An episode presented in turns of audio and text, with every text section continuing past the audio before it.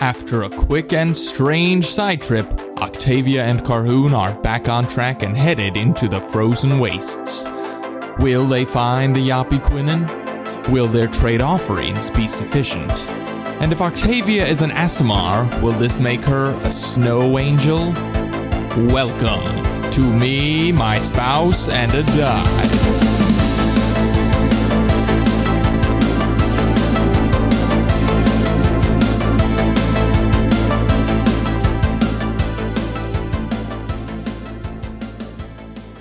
Hello, everyone, and welcome to me, my spouse, and a die. I'm Gwyneth, your resident Aasimar, Octavia Marguerite Sinclair. And I'm Austin, your resident dungeon master. Me, My Spouse, and a Die is a family friendly actual play Dungeons and Dragons podcast where we follow our hero, Octavia Marguerite Sinclair, in her adventures in the continent of Mawir, a land that has been ravaged with a war with monsters for the last 15 years. So, this is our first time recording in the same room. Well, Well, where we could see each other. Exactly. Recording in the in the same room, asterisk. Asterisk, Well, yeah. each other. Um, so we have we have some new what dynamic mics, Mhm. and we are able to actually be at the same table, which is really exciting because Woo. before we were either in different rooms in different states or separated by a big old comforter that we hung across my little studio in DC to try to separate our audio. It wasn't the it was a decent setup for the couple sessions that it was, Yeah. but this is this is interesting and different. This I'm is excited. more ideal. So, yeah, It's weird to see your face. gross. I know, right? Uh, You. Disgusting. how dare I see your visage? I know people love Audacity because it's free, but Audacity is sometimes a really garbage program. so, everyone who uses Audacity, you can do better. Man. No offense to Audacity. Thank you for your support. Um, Sponsored by Audacity. Not really. that'd be cool. They need a new icon too. I'm like, is it still 2007? Like, that's my main thing. Whenever I open it, every literally every time I open it, I feel like I'm opening RuneScape again by Hey, the way that uh, it like op- the way it loads up. But you know what it is? Free. It's a headphone with little waveform. I I mean I know So what it's- It does what it needs to do. It, it it does. It's it's true. It is true. And it is also free. So Enough about audio woes. This should be good. I'm not using Audacity right now, by the way. I installed Reaper instead. Regardless. Hello.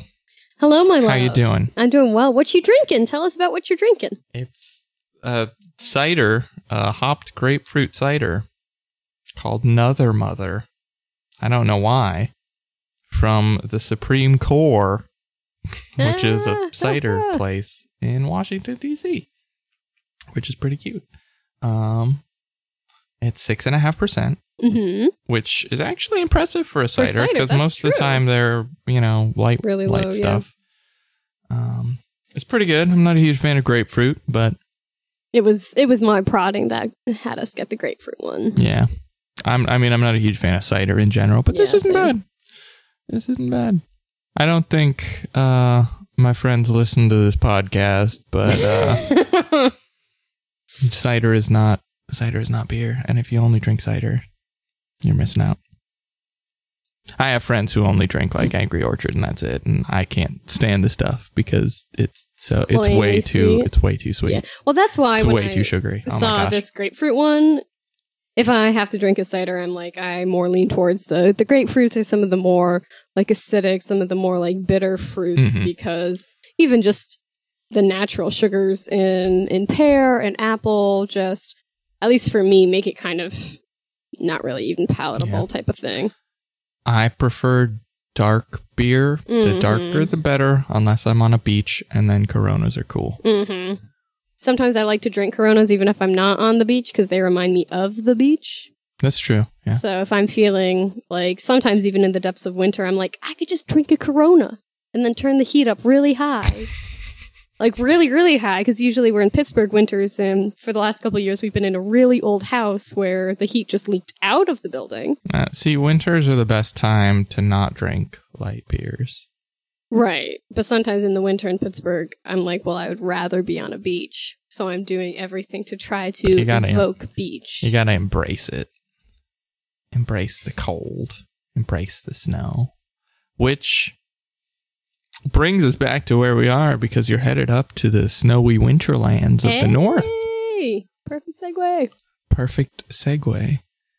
Just trying to think of a segue like the two wheeled vehicle joke, but Oh, we could have. We could. I'm not very of- funny. We could have done a lot of DC segue. There are so many DC Segway tours Yeah. that are just amazing, and you just see a bunch of people, and they all have the same colored helmets on, and they're usually like neon green or like bright orange, and there's someone in charge with their little microphone. Segways are in. super dorky, but they're super fun.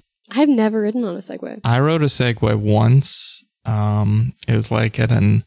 What? It was at. Is Uh, that Geneva? yeah, it was at Geneva. They did like a inter. Uh, what's the word? Like a uh, orientation, Hmm. like street fair, and one of the things was a Segway tour. Granted, it was a tour around the campus, which I knew Which already. is also not that big. so it's not like you you didn't go on it to see the sights, but it was just like, hey, you can ride a Segway around campus for a couple minutes. So I did it, and it was fun. Segways are segways are super cool. how did the seg- How did they tackle the hills? Did they do okay on the hills? They didn't do. They didn't really do the hills. Oh, okay. It was just like the lawn oh, Old Main, main basically. Oh, Yeah. So yeah, segways are fun. I enjoy a good segue. I feel like they've kind of fallen out of pop culture because they were a fad a couple years ago, and then Mm-hmm. everyone, no one, and then hoverboards became a thing, which are infinitely worse. DC is just like a cesspool of all of the most inconvenient, like pseudo transportation options for like quasi pedestrians. And Scooters are great. right, so I mean, like the number of times that I've almost been mowed down by, you know, the motorized scooters or those motorized like Mm-hmm. one. Are the hoverboards those one wheel things? No, hoverboards are basically the Segway without the handles. Okay. It's just like the board with two wheels. What you- are what are the I have no those idea. Those ones that are just the one wheel in I don't know what they're called. I've seen them driving around Pittsburgh on the roads, on like streets where cars drive. Yeah. It's insane. Well, they they're all over DC too, but and then they, you know, if they're in the road, they're in Wow, the road, no. and then if they're on the sidewalk, they're on the sidewalk, and it's it is madness. I get nervous when there are only two wheels on the road. But when you just have like one. one, yeah, what are you doing? yeah. I mean, I get nervous when I ride a motorized scooter. Harkening back like to the fact scooters. that I'm unable to ice skate or rollerblade. I introduced my boss and uh, my coworker to the motorized scooters. I don't Did know if you- that. I don't You know if didn't that. tell me that. I don't know if they used them, but I, I informed them like, yeah, there's these scooters, and this is how you you work them. And yeah, I, I rode them back to my Airbnb a few times. I was at a conference in Denver, and they had the little scooters, and I used them to get. I didn't stay in the hotel where everyone else was staying. I was in an Airbnb a couple, like a 10, 20 minute walk away. So I used scooters to get to and from, and they hadn't. They That's they didn't know what they were. So I was like, Well, yeah. they're not really in Pittsburgh. I also explained to my coworker what furries were. well, so that was fun. I was it was sad because I was imagining you and your boss and your coworkers all scootering together with like this No. like epic music behind no, that would have been interesting, but they were both in the hotel. Uh, okay. And welcome to Scootercast. Avant Garde Transportation 2019. We should probably play some D and D, huh? Dun, dun, dun, dun. Well, a re segue after we segued Dungeon away. I know. from I had a good original segue. I had a great segue, and then we talked about segues. well, you brought up actual segues, so yeah, I know. you de-segued your own segue via segues. anyway, you Come guys. to my stand-up night. you anyway. no one should. I'm working on our type five. We're getting there. We're getting there. Um, about segways. Segways. What's up with segways? Ah, you just had an interesting encounter with a dwarf whose name you never got. hmm but we dubbed him Dandelion so that we could refer to him. Interestingly, the first two letters are the same regardless. Really? Yeah. Wow. Crazy. I'm not going to tell you the full name though because you didn't earn it. Man. There oh, there was much more if things had gone differently. Yeah. Things could have gone a much different different route. But um yes. So you had an interesting encounter with this mysterious camouflaged dwarf who led you to the edge of his territory and disappeared. And then you guys bedded down for the night and Mhm. awoke the next morning. So you guys are sitting along the banks of the Pelinel River, which stretches into the northern reaches. The water is bubbling pleasantly to your side. The birds are chirping and the grasses are swaying gently in the breeze as you mm-hmm. wake in the morning and decide what to do from there. Do we just kind of wake when the dawn, you know, the sun starts to rise and we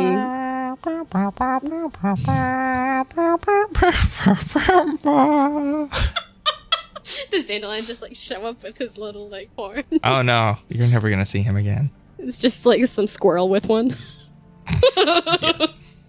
Um, so, uh, assuming that we kind of wake up at the normal, you know, a little bit after sunrise, um, type of thing. There's like whenever she's talking, or I'm sure whenever I'm talking for a while, and uh, when we were in the the presence, like we couldn't see each other. Yeah, like when you're when you're talking, I'm listening, but I might also be, you know, cracking my neck or You just cracked his neck like really hard and made this like really surprised face. and then just across the table trying to be like, this is what we do. And then I look over and he's like, like, has this weird grimace of like yeah. So, I pain. mean, so, there's stuff going on. Anyway, Okay, you so- wake up. This is gonna be an, this is gonna be a work in progress, guys. It's a new era. What episode is this? 33? 33. 32? 33. Are you sure? Yeah. Okay. I can make faces at each other now. And I laugh really easily, so It's if he true. makes any face, I will laugh. I used to get in trouble when I was a kid because my sister would make faces at me at the uh, dinner table, and my parents would yell at me for just like laughing in the middle of like a conversation, and then my sister would like stop making the face, and then I would get in trouble for being loud. Of course. All right. So anyway, we wake up. We're, wake up. um we're uh, you know abutting the Pelinal River and so um with the knowledge that we have we'll start heading north cuz unless we've gotten some other intel from Carastus or Fulmis um we need to head east till we hit the Pelinal River and then head north so we will to north we go North, north, north. North by north, north. but before You're not we going west, it's just north. But before we head out, um, Octavia will turn to Carhoon again and be like, you know, before we start heading further north, just wanted to make sure that, you know, uh, we had talked about potentially sending some sort of messenger to Illustria. Again, before we start heading where it would get too far, just want to, you know, triple check and make sure that you didn't want to send a message to, n- m- it doesn't even have to be a family member, but maybe even a professor or, you know, just if someone's worrying about you. I don't think anyone is worrying about me right now. Okay, well, Appreciate the offer, but yeah, absolutely. I'm good.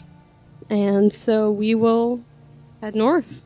Now you guys head north following the with the river on your right, as your guide, following it up, up, up as the vision you were given implied.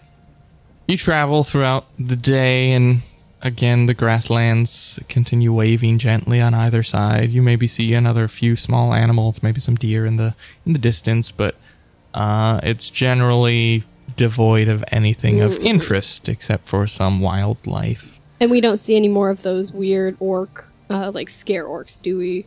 No, Okay. no. He led you out of the uh, the territory. So we could basically assume that Dandelion was the one who like made all of those type of thing. Yeah, definitely. I don't think you need to assume that's pretty. That was strongly Correct. implied. Yes, Okay. just wants to live alone and not deal with anybody. Well, So you continue north. Day comes and goes without much Okay. uh, of interest. As to be expected, there's really not anything up north. Right. Nothing really. There's uh, just snowy wastes to to greet you. So you continue traveling, and I'm not going to go through a day by day process Okay. because that would just take a long time. Yeah. And who wants to deal with that? Uh, so you travel, and the the hours turn into days, and you continue making your way without really seeing too much of interest. Again, just maybe wildlife, a mm-hmm, couple weird mm-hmm. trees, maybe an interesting rock every now and then. if we see anything particularly interesting, like rock wise or mushroom wise, Octavia will probably like pick it up as just another thing to trade. roll in nature, survival, survival, survival. Octavia rolls a. Two. I did roll a two. Hey! hey! Look at me go. Please don't jinx me like that in the future. We're gonna do that every time. That's crazy. Uh, for a total of five. Total of five. Yeah, you don't really see Yeah. much. There's some grasses and sedges and various plant life, but Mm-hmm. nothing, nothing out of the ordinary or weird. It's like you find a shiny rock and you're like excited for it to be shiny, but you realize later on that it's actually just wet and then it dries off and it just looks like a normal stone. Definitely picked some of those up when I was a kid and I was like, oh, I found something special. And it was just a rock. Well, rocks are special. Yeah. Rocks are unique. They can be your friend. I was a Sure. rocks. I never had a pet rock. Me neither. Technically. I think in some point I did because it was I, re- I had a rock that was like painted blue and had googly eyes on it. Was this a hand me down from one of your brothers? No, I made it. I, I never treated it like a pet rock, but I think it was some like maybe like preschool or kindergarten project where like make a pet rock. I remember that. I used it as a doorstop for years. Oh, poor little guy. What was its name? It was a rock. It didn't have a name. Well, I mean, if it's your pet, it could have a name. It, it wasn't my pet though. It was just a rock Oh, okay. Just Rocky. That was painted blue with googly eyes on it.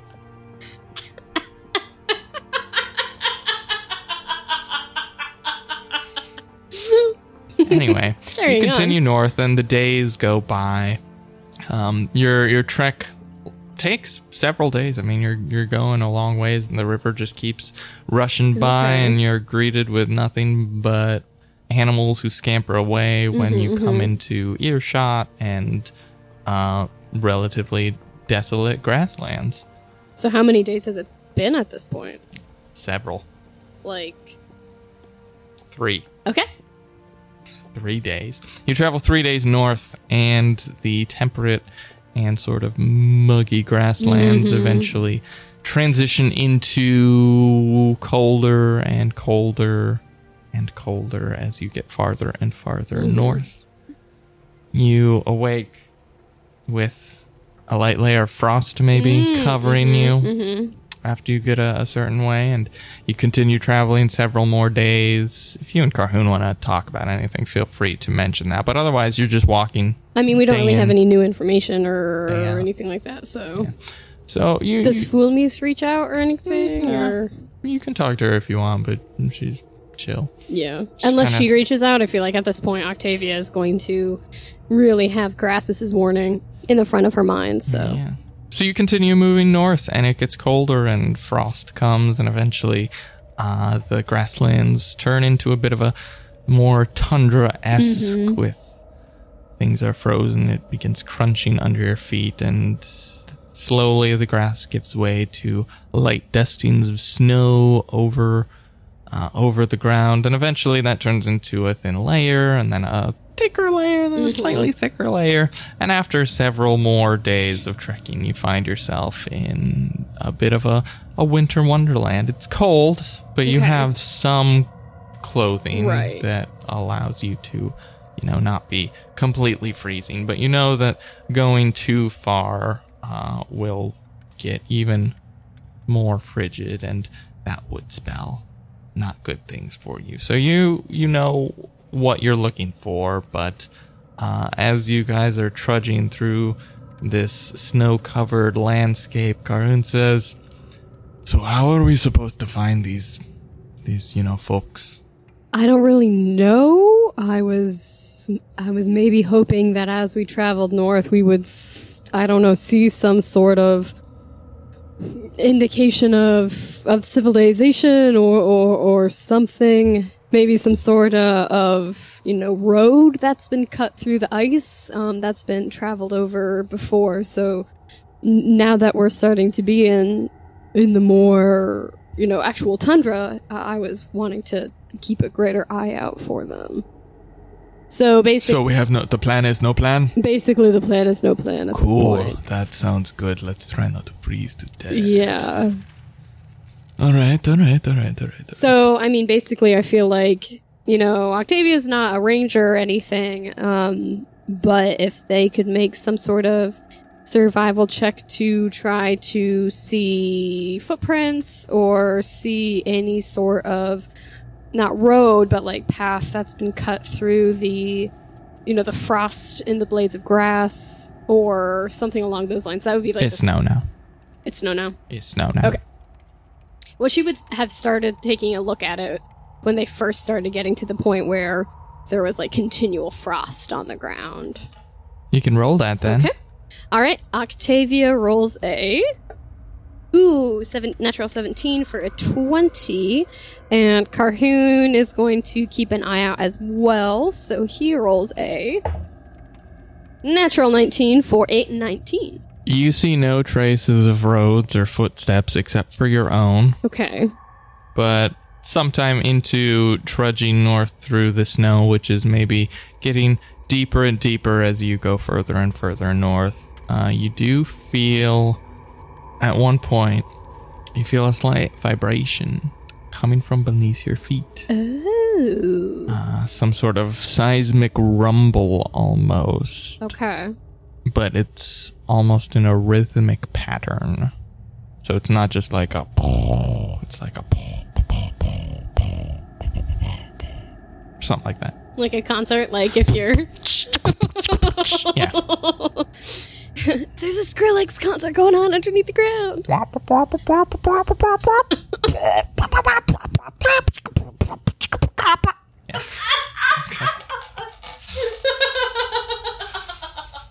This is what I have to deal with, listeners. Um, can we do an investigation check to try to find the source of this pulsating? How would you do that? Well, I would imagine, you know, stepping to the left, stepping to the right, being like, is it stronger? You know, if I go in this direction, is it stronger if I go in that direction? That kind of thing. That would be incredibly hard for you to tell. Okay. Can I do a nature check to see if this is seems like a natural type of pulsing? Sure. Okay. So Octavia is going to do a nature check, which she's not particularly adept at, surprisingly, You're the worst druid ever.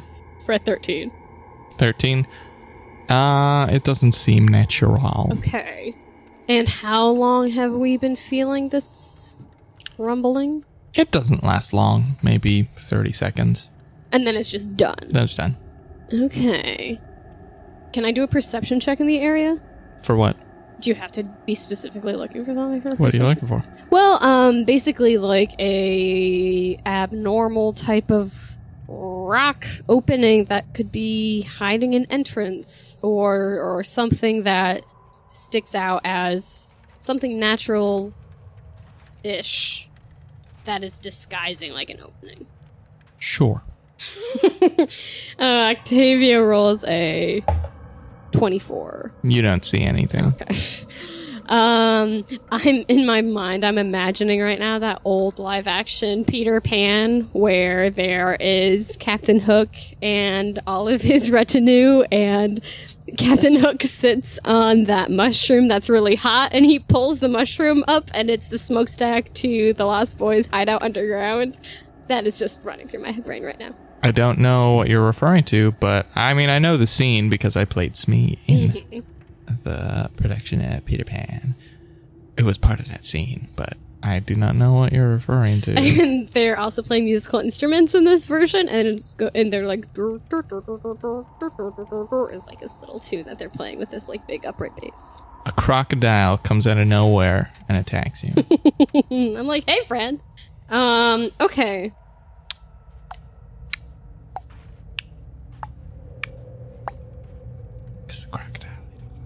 Since we can't see anything right off the bat, I think we'll keep going north. But once it gets to the point where we wouldn't be able to survive like a night, like we're Mhm. gonna stop way before it would get to the point where like we would not be able to survive overnight outside in the way that we're equipped. You walk about another day, but you're basically at that point. Okay. It's cold and you're about at the limits of what equipment you have on you. Okay. Um, as you travel throughout the day, you do feel that same sort of vibration interspersed every every now and then. It's not at regular intervals, but Does it feel any stronger or weaker than the first time we felt it? it's extraordinarily hard to tell. Okay. It doesn't feel any different from that first time. The patterns are different. Okay. So Octavia is going to just stand there and we're in this barren wasteland, this frigid tundra, and she's going to basically shout out and be like, "Hello, uh, we are. Uh, I don't know if anyone can hear us, but we are uh, friends of the the Epiquinin, and, and and we desire just simply to trade, and we mean we mean your your family, your your tribe, no harm. And I'm Octavia, by the way. You hear no response. Okay, thought to give it a shot. Carhoon's like, "Who are you talking to?" Oh, can't you see them? They're over there, right? That's not funny. and she laughs. he does not. It's like, I'm cold, okay? I, I mean, I just figured if they're in this area, maybe they can see us and we can't see them type of situation, kind of like with dandelions. So I thought, you know, there'd be no harm, and there's no one else here to hear us yelling, so might as well try something. It's true. Um, I think that we're gonna have to do another. I mean, I I don't really know exactly how to find them. They seem to be the type of people that won't really be found unless they want to be found. If they live underground, do you, would we remember anything from what Owl Bear had told us about? I mean, because they're nomadic, right? So it's like there's not like one specific area that we could go to. They're semi nomadic, but they live underground, and underground is difficult to make. So there's Yeah. probably some sort of central location that certain tribes might live in. Um, they live in the north. They're they yeah they live underground. That's about all you know. Are there any hummocks or any sort of, you know, terrain that would make it easy to hide an entrance to underground nearby? Because I mean, I feel like it would. It's easier to you know hide a cave opening on the side of a hill as opposed to you know just like a cellar door that's like flush with the ground type of thing. There, I mean, it's mostly just maybe some slow rolling hills covered in snow, but not too much in terms of landmarks. Okay. Yikes. Ooh, what you gonna do? A do, a do, a do, do, do, do. So Octavia is going to uh, lean down and kind of try to move the snow away from the ground. How deep is it at this point? Mid calf. Oh, okay. Never mind. She's just going to sit in the ground. And she is going to close her eyes. And she is going to cast Conjure Animals. Okay. And she is going to summon eight badgers. Okay. And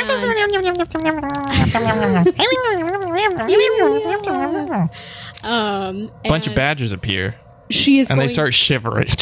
Oh, poor babies. And she's going to tell them go out in each direction and and listen close to the ground and and burrow if you have to, but if you hear anything and or if you sense anything, come back here and let me know. okay. You just disperse a herd of badgers to the winds. Yeah, so How long do these badgers last? they remain for an hour. Okay. If I maintain concentration. Okay. So we're going to stay there for an hour, send those badgers out, and basically, you know, since they can, since badgers are, you know, kind of subterranean and have can burrow and all that kind of stuff, trying to keep an ear out. You know, can they do they hear something? Do they hear reverberations within the earth type of thing? Badger, badger, badger, badger, mushroom. Not thought about that in a long time. It's been a while. uh, yeah. You send a swarm of badgers scurrying. In every, that's what badgers sound like, clearly. In every possible direction. Mm-hmm. Well, eight possible directions. Right. And they travel out about a half hour's worth of time. I don't know how fast badgers are, but, you know, they probably go. Fast can you walk in a half an hour? Speed is twenty feet. So, you know, a little ways, but they scurry out, and then after an hour, some of them start scurrying back in. Okay. So, after this hour passes, these eight badgers reconvene on you, uh, but they are badgers. Can you communicate with these badgers? So after knowing the length of time that those badgers would be corporeal, after about knowing that they lasted for about an hour, after 50 minutes had passed, Octavia would have sat down and started to cast Speak with Animals as a ritual. Okay. Uh, so the hour passes, and you finish your ritual as these badgers begin reconvening, and they all come up chattering. Oh gosh, now I have to figure out how to talk as eight badgers. I'll be like, "Hey guys, how's it how's it going? You find anything for me?" what do badgers sound like? Um, Until you have to figure out what they're gonna say. and then I have to figure out what they're gonna say. Mm, mm, badgers. Hey, what's up? That's what a badger sounds like, right? All right, yeah, why not? Hey! Hmm, mother, kind of, I guess. Creator. Creator. I feel like my life forces are slipping away. Why does it feel so cold? Because you're in the tundra, my love. Oh, I guess that makes sense too. Did you find anything? Did you hear anything? Um,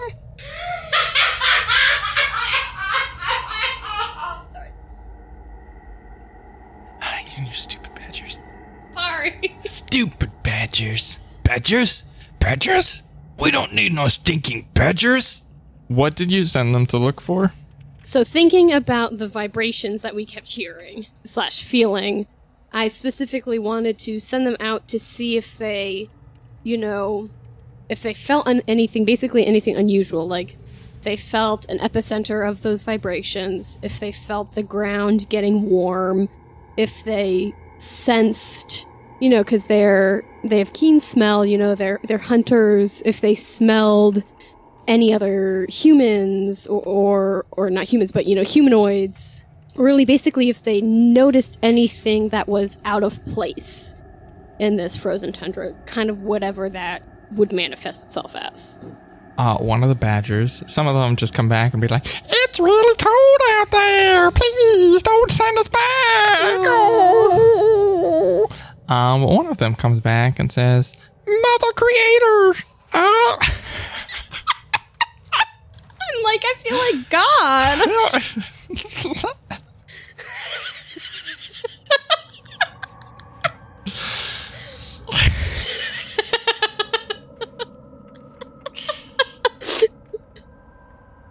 Put this voice up on yourself you summoned eight badgers. they didn't have to sound like that though. What's a badger supposed to sound i like? I don't know dog that's why you're the dm I gotta get myself into it. sorry what was that I gotta get myself into it. Um, I saw, hey, uh, forget these other seven guys. I, I saw the big, big old furry things up in that direction. he points to the sort of northwest. Big giant furry badgers things. Uh, they're big, I don't know what um, my my knowledge is limited to this past hour, so I don't know a lot.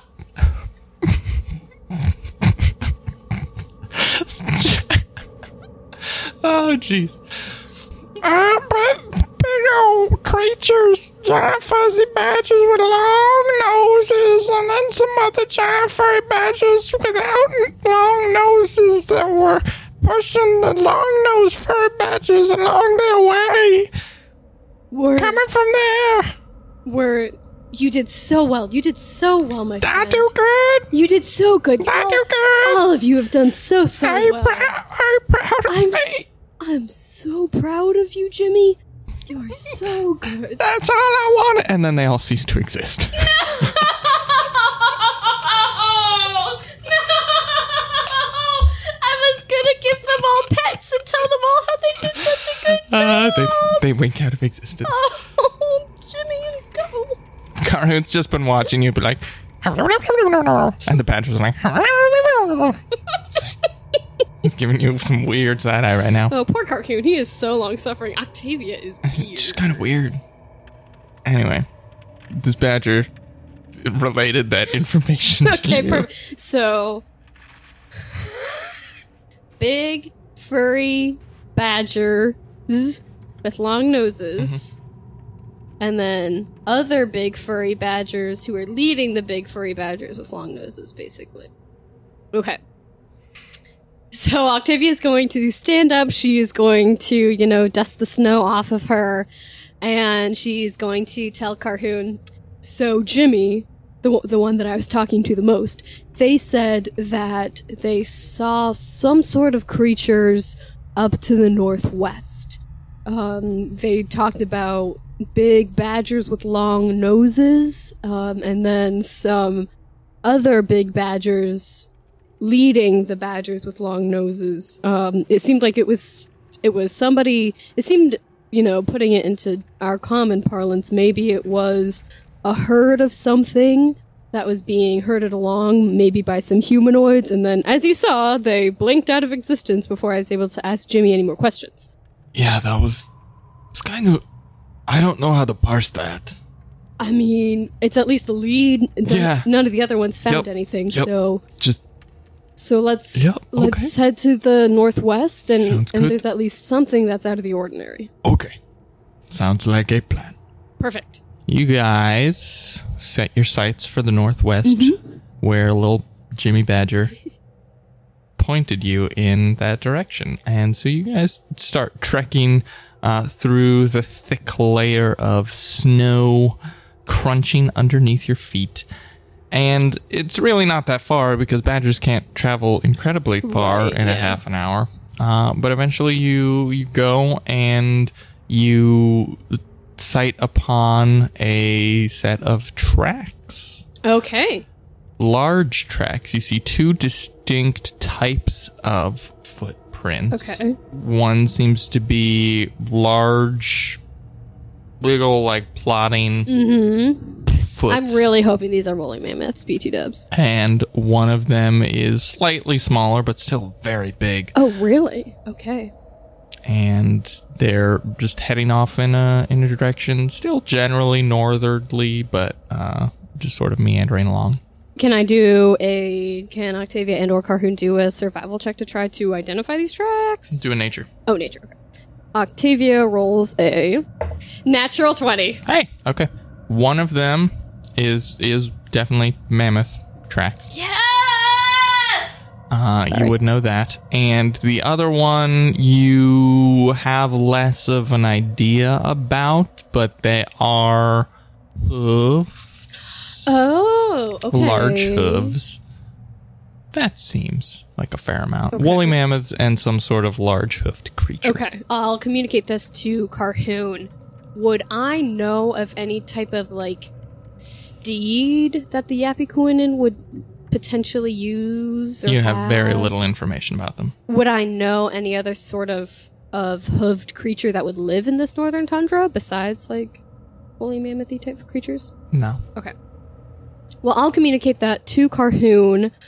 Um, it, it seems like potentially I was right. These these definitely seem like um, mammoth tracks, and then these other these are these are other sort of hooves. So these can't be the Yappy Quinn in themselves, but maybe they were riding something to like cowboys, you know, riding riding something to. What is a cowboy? It's it's kind of like a centaur, except it's Is it like a minotaur? it's a bovine version of it. No, Smaller? no, it's, it's like a child minotaur? It's usually with human on top, but then but then bovine on bottom.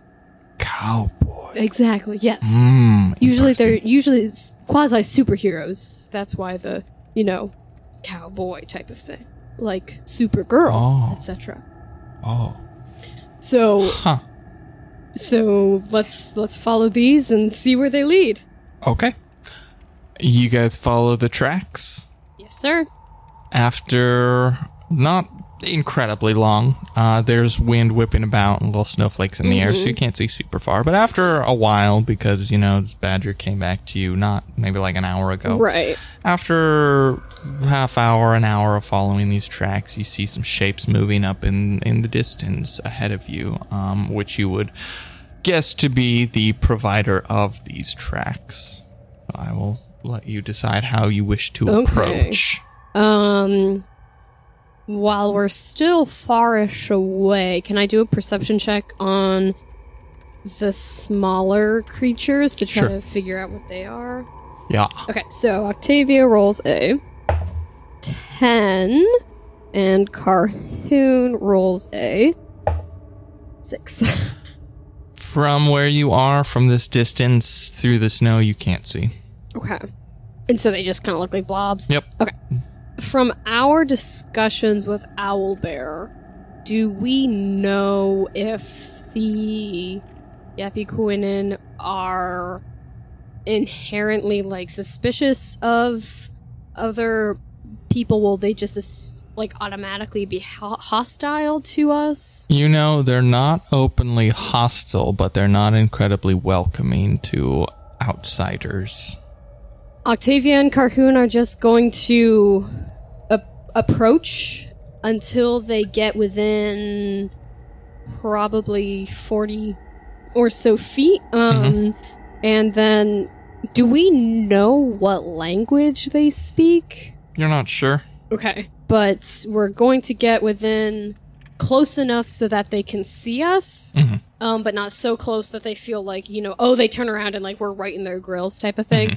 And so we're gonna get to that get to that point and then Octavia is going to have Carhoon who speaks Dwarvish and and maybe if they don't speak common that'll be a common root um, for what language is their, you know, like mother tongue type of thing. He's going to shout out something along the lines of, uh, "Hello, apologies for our intrusion on on your land. We are in need. We want to trade. We are in need of some." Cold weather clothes, and have been told that you are the best equipped to aid us. Okay. You guys creep up behind. Well, not creep. You walk up behind them. Wanted, approach. wanted to do it very like non-threatening. Don't want to try to creep to make it seem like we're sneaking up on them or anything. Do the creep. uh, you walk up behind them, get within that certain range, and Carhoon shouts out in Dwarven this message. Um, and the shapes stop.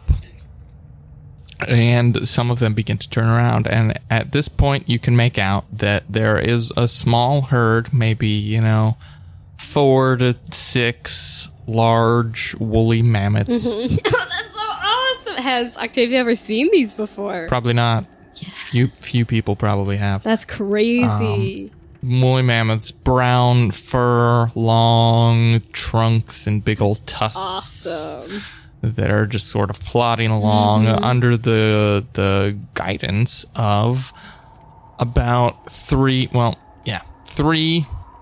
What you assume to be Yapiquinen, who you can now see are humanoid figures that mm-hmm. look akin to dwarves in big fluffy coats mm-hmm, and mm-hmm. cold weather gear riding on top of large beasts of burden which are best described as large white furred buffalo sort of things What? Oh, that's awesome! so take a buffalo and maybe like double it in size and big? make it white. Yeah. Oh my gosh! Basically, think of Tusken Raiders from Star Wars on their big old beasties. Yes. Which, uh, oh my banthas! Oh Yeah. my gosh! I was like, I am a, I like Star Wars, and I should know what these things are called. They escaped me. Banthas. Think of like Tusken Raiders on banthas, but Perfect. dwarves on top of giant white buffalo. This is awesome. And they turn around and they wheel their steeds around, Yeah. and they're all holding long spears Okay. and uh, one of them goes up to stop the herd of mammoths and sort of reel them in so they don't keep plodding Right, along, right, and the other two uh, sort of trundle oh gosh, over towards you, and they're both standing in front of you, and they lower their spears pointed Yeah. right at you, at the two of you. And you can't really see their faces; they're all wrapped Right, up in big old scarves and fluffy hoods and, Probably and some sort parkas. of goggly type of things too. Even. Yeah. And they're pointing down at, at you. One of them says, in a dialect of Dwarven, Okay. that's still similar enough, but it's different. Mm-hmm. But the root language is Dwarven. Says to Carhoon, because apparently you cannot. I cannot. You cannot speak Octavia Dwarven, cannot because speak Octavia's a dum dum. She is a dum dum. She does have an intelligence of eight. Yeah, well, you're about as smart as the average bear. is that honey? I want some.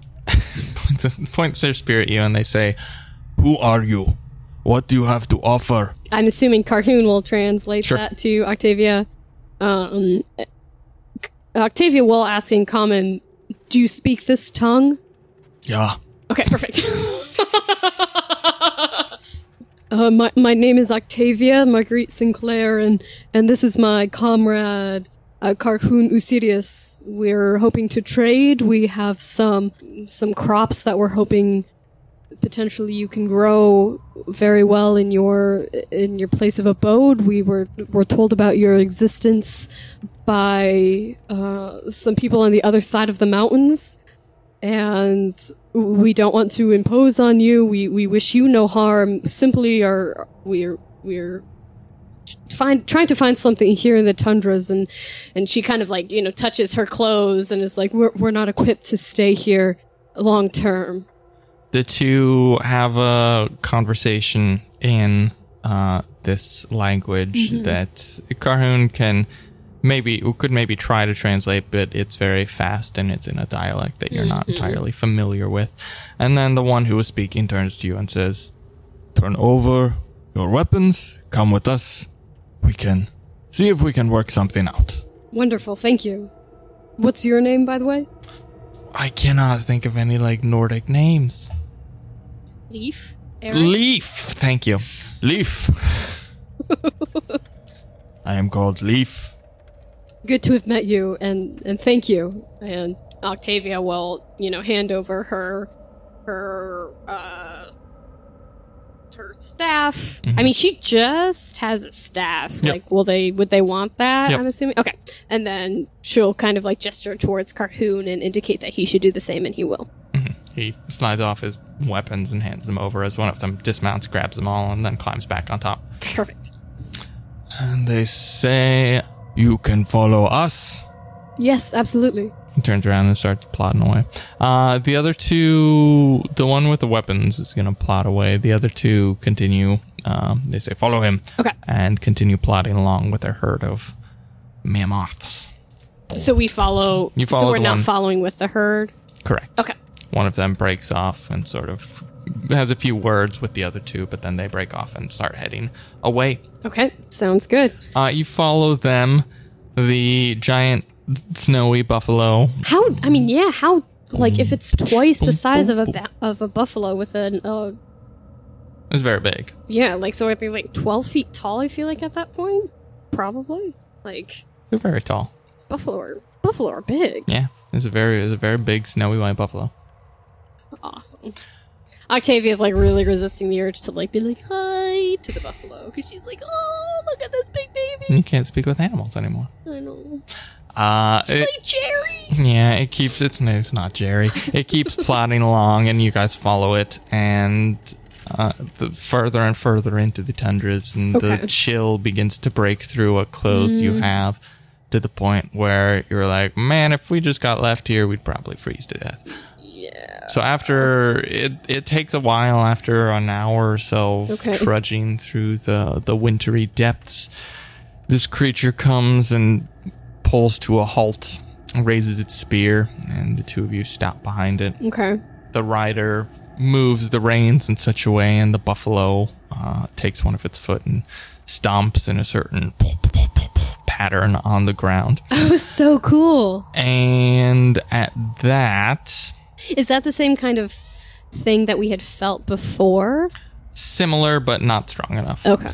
Uh, at the pounding of the beast's feet on the ground, a platform on the ground begins to shift backward, opening up into a tunnel that leads down into the ground, and it slides across. it's covered like, in snow. Snow like starts falling in type Yeah, of thing. camouflage. You wouldn't really be able to tell otherwise. It Yeah. slides open into a large passageway that leads down beneath the snowy surface at a narrow, uh, not steep enough gradient that this beast or you would have too much problems, Mm-hmm. Okay. and it's wide enough for probably a few of these beasts to comfortably move Would through big at a enough time. for the for the uh, woolly mammoth to fit through?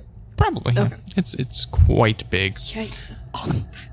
slides to the side, and the rider and his snow, snow giant, snowy white buffalo begin tromping down, Okay. indicating for you to follow. Okay, And as you we do. pass through the entrance and the surface begins to slide back overhead, you see some more uh, humanoid figures wandering around, about the size of these dwarves, all with similar, you know, holding large spears Mm-hmm. in these wintry coats. Is until it dark in here? Is it dark in this tunnel or? uh, it's darker than outside, but as your eyes adjust, you see that it is lit with little uh, white, glowy sort Okay. of ice lamps that Oh, are cool. embedded into the walls. Okay. You walk down this tunnel for a while, and you can see it sort of cuts through the snowy uh, earth and then gets Mm-hmm. into an actual sort of like rocky cave like Mm-hmm. structure. And they lead you in, and it levels off into a large, wide chamber, okay. which you would assume to be a sort of stable because you see many more of these snowy buffaloes uh, hitched at various posts, and some are being tended to, some are being brushed, some are being fed. And the uh, person who has been leading you begins to veer off towards another one of these empty stations, and the rider dismounts and begins approaches someone else and begins conversing with them and they share a few words and then someone else comes up to you and says we hear you are here to trade with the Yapiquinen. That's right. Follow me. We'll do. Uh, your weapons are kept out there, Okay. Uh, Still with like in the- that with the stable rider. Mm-hmm. area. Okay. but this one Octavia will be like, "Thank you," and like wave to Leif type of thing. The others who are sort of tending to the beasts are, you can see them sort of looking over with Yeah. curious glances at the two of you. Uh, but you're led out of this large stable, kind of think Echo Base from Empire Strikes Back. The Hoth ice planet. Oh, okay, yeah. Yeah, at the very beginning. The snowy, the snowy planet. I just forgot what it was called. Sorry. So you're led out of this large stable with probably a dozen or so of these giant snowy white buffaloes and various uh, ice dwarves wandering to and fro. Led out into a smaller tunnel that uh, you can tell is just part of a much bigger complex. You can see tunnels branching off from either direction. Okay. Do these tunnels look like uh humanoid made Yeah, or natural? Okay. Most of them are carved. There might be a few that are sort of intersecting naturally occurring caves, but most of them are carved, and they lead you through this maze of tunnels winding uh, at a slight gradient downward, but Oh, okay. not too much. Is it gotten a lot warmer? I imagine, depending on how far down we are. Um, it's not as bitter cold. It's still chilly, but yeah, it's it's a constant temperature that's livable. You're led down through this maze of tunnels branching off to either side. You see dwarves passing you on either side as you follow your leader, who eventually brings you into a chamber that is guarded by some large metal doors. He knocks on them, clunk, clunk, clunk. Mm-hmm. And after a moment, they swing open, and you are led into a chamber that it's humble but well wrought. There are two other guards dressed in fine white armor, and at this point, you can tell that some of the the weapons they are holding and some of the armor is sort of made from a translucent white metal that doesn't look like any metal you're necessarily familiar with Oh at this current juncture. Okay. And in front of you at the end of the room is a small pedestal and two chairs where you can see a male and a female of these ice dwarfs sitting side by side. cool.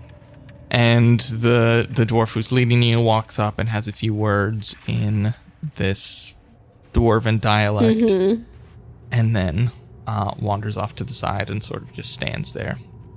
The two on the pedestal motion for you to step forward Okay. the male of them says, Welcome to our home. It has been some time since we have had a visitor up in these reaches. I am Chief Svani. And the female says, And I am Chief Fretla. Our scouts say that you are interested in trading with us, which is an interesting proposition because we have not had, as Svani has said, we have not had visitors to these parts in many, many years. What have you come to seek? Thank you both so much for meeting with us. We have come to seek specifically garb that would protect us in these in these cold reaches. Um, we are we are on a mission to find an object of power in these in these frozen tundras, and we are we are from the south, and we are we are not equipped to to to live and to be able to survive where it is so cold and because this is your home, we thought that you would have something that would potentially help us be able to survive here. Ah, Svani speaks. Why have you come this far north? Few except us travel to these parts. Do you know of the current conflict that is covering the continent to the south? We do not concern ourselves with the matters of the Southerners, as they do not concern themselves with us.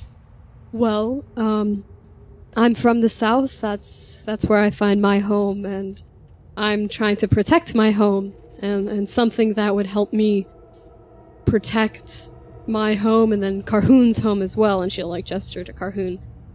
We believe that there is something here in the north that would help us to bring peace to the south, because if the south falls, surely the North would also find itself in conflict. And that's why we've come here so far north. We have survived through conflicts from the south before. No one really wants anything to do with us. These lands, as you can see, are relatively unforgiving. Why should we concern ourselves with these matters? Well, you don't necessarily need to. We've come to just simply to trade, and we're we're hoping that we have something that would uh, you would find valuable and useful, and then in return, potentially you have something that we would find valuable and useful. We're not, of course, not asking you to, you know, come to arms or anything like that at this point. Um, simply, simply on a trading diplomatic quest. Well, if it is trade that you wish, I'm sure we may be able to work something out. Wonderful, thank you. Well, let's see what we have and what you have Oh, to offer. And as he says that, we'll pick up there next time. I, I want to know if my truffles are enough. Man. So, why don't you take us out? Alrighty. Thank you all so much for listening. If you like what you heard, please rate, review, and subscribe to us on iTunes or your preferred podcasting app. A great way for us to grow and be able to reach more people with our story and with our game is for you to share us with your friends. So please tell your friends about us, um, people who maybe listen to podcasts, or even maybe people who don't, who you think would be interested in the story that we're creating together. Um, great thanks to everyone who has reached out to us um, on social media and who have given us reviews. Your kind words really put wind under our sails and just make us feel like we can keep on keeping on. If you would like to get in touch with us, we are active on social media. We are on Twitter and Instagram, and you can find us at our handle at and a die podcast. We always try to respond to